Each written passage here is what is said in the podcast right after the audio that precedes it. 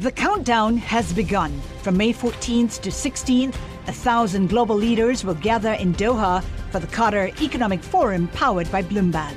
Join heads of state, influential ministers, and leading CEOs to make new connections, gain unique insights, and uncover valuable opportunities in one of the world's most rapidly rising regions. Request your invite for this exclusive event at QatarEconomicForum.com. Welcome to the Bloomberg Law Podcast. I'm June Grosso. Every day, we bring you insight and analysis into the most important legal news of the day. You can find more episodes of the Bloomberg Law Podcast on Apple Podcasts, SoundCloud, and on Bloomberg.com/podcasts. President Trump continued to try to distance himself from Michael Cohen in tweets this morning. That follows a weekend in which Democrats, like Congressman Adam Schiff, said that Trump could face impeachment and even jail time over his connection to the hush money payments Cohen pleaded to. My takeaway is there's a very real prospect that uh, on the day Donald Trump leaves office, the Justice Department uh, may indict him, uh, that he may be the first president uh, in quite some time to face the real prospect of jail time. Joining me is Brad Moss, a partner at Mark Zaid. Brad, do you agree with Schiff? Can the president face indictment when he leaves office? Is he likely to? Yes, I absolutely agree with the congressman and actually uh, former prominent federal prosecutor Andrew McCarthy, uh, who's been a uh, critic of the Russia probe, has nonetheless issued an op-ed that's in Fox News, agreeing uh, more or less with Schiff that the president faces significant legal peril, separate from anything that Special Counsel Mueller is doing with the Russia investigation. He faces possibly his greatest legal peril from this situation with his former attorney Michael Cohen and the campaign finance violations and fraud. And if he wasn't the president right now, it's a pretty decent bet that at least he would have been issued what's called a target letter by the Justice Department, letting him know that he's possibly going to be indicted, if not actually already being indicted by this point. He would have almost certainly faced some type of scrutiny by now. Because of the standing guidance that the Justice Department operates under that says a sitting president should not be indicted and cannot be indicted.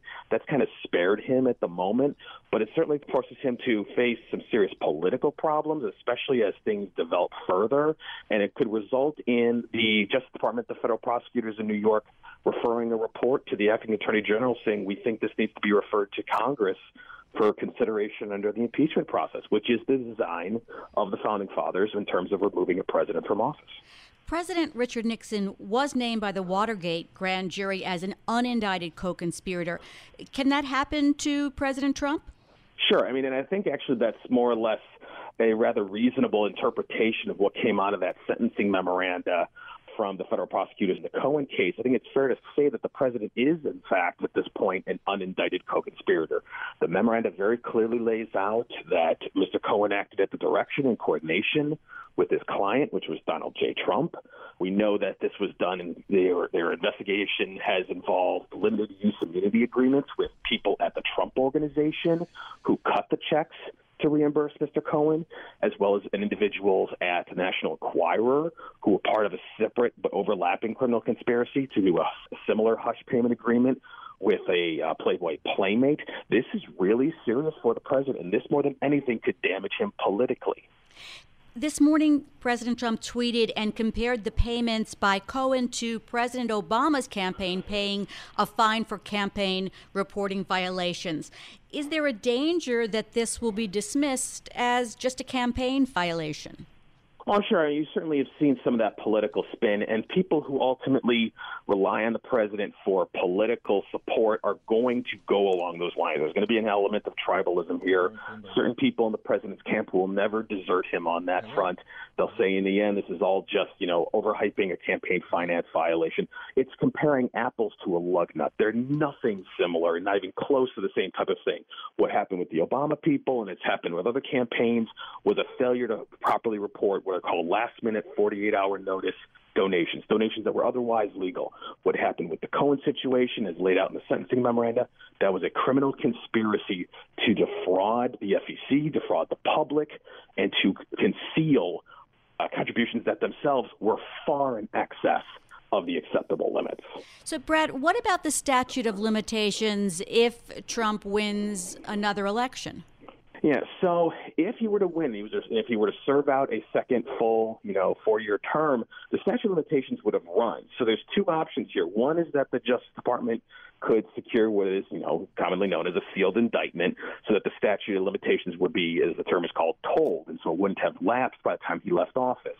But there's obviously, given the publicity surrounding this case, it's going to be hard to keep that all under wraps at this point. So I think if the Justice Department truly feels after they've gotten through all the information they've already been securing from Mr. Cohen and the individuals of the Trump Organization, the National Enquirer, if they truly feel that there is a legal case they could otherwise bring against the president, I think they will draft a report. I think they'll provide it to the acting attorney general with a recommendation that he forwarded to Congress for consideration, saying this is outside of our control right now to handle. We cannot simply indict a sitting president under our guidance.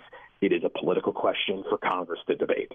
In another sentencing memo on Friday, which was Sentencing Memo Day, the Mueller team documented the alleged lies that Paul Manafort told after he agreed to cooperate with them. What did you learn from that filing?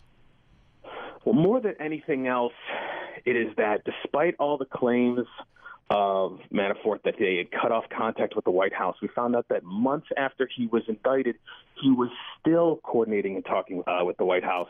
And mind you, this is someone who has been separately indicted not only for all his money fraud and tax fraud issues, but for trying to engage in witness tampering. And so you have to wonder were those discussions between Paul Manafort's team and White House officials, was that additional conspiracy to conceal relevant information? That was that additional conspiracy to obstruct justice?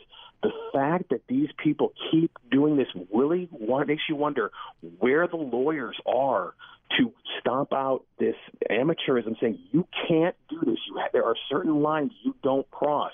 And once he was indicted, no one in the White House, no one in the Trump administration should have taken his call or uh, exchanged any emails with him or anyone on his team. I'm still struggling to understand how Manafort, who knows that has learned from experience that Mueller knows the answers and is following everything that goes on. Why would he think that he could get away with something like this?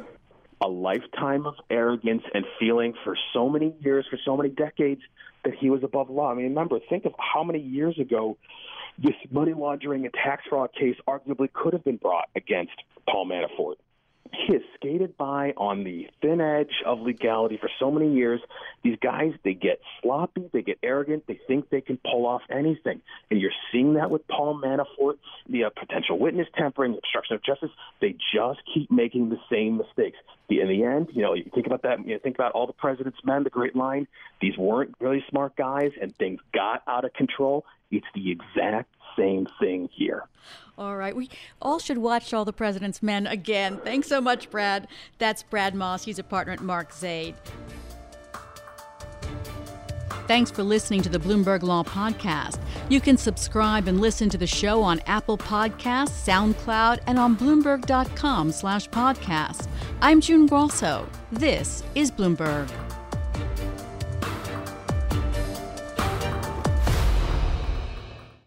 The countdown has begun. From May 14th to 16th, a thousand global leaders will gather in Doha for the Qatar Economic Forum powered by Bloomberg.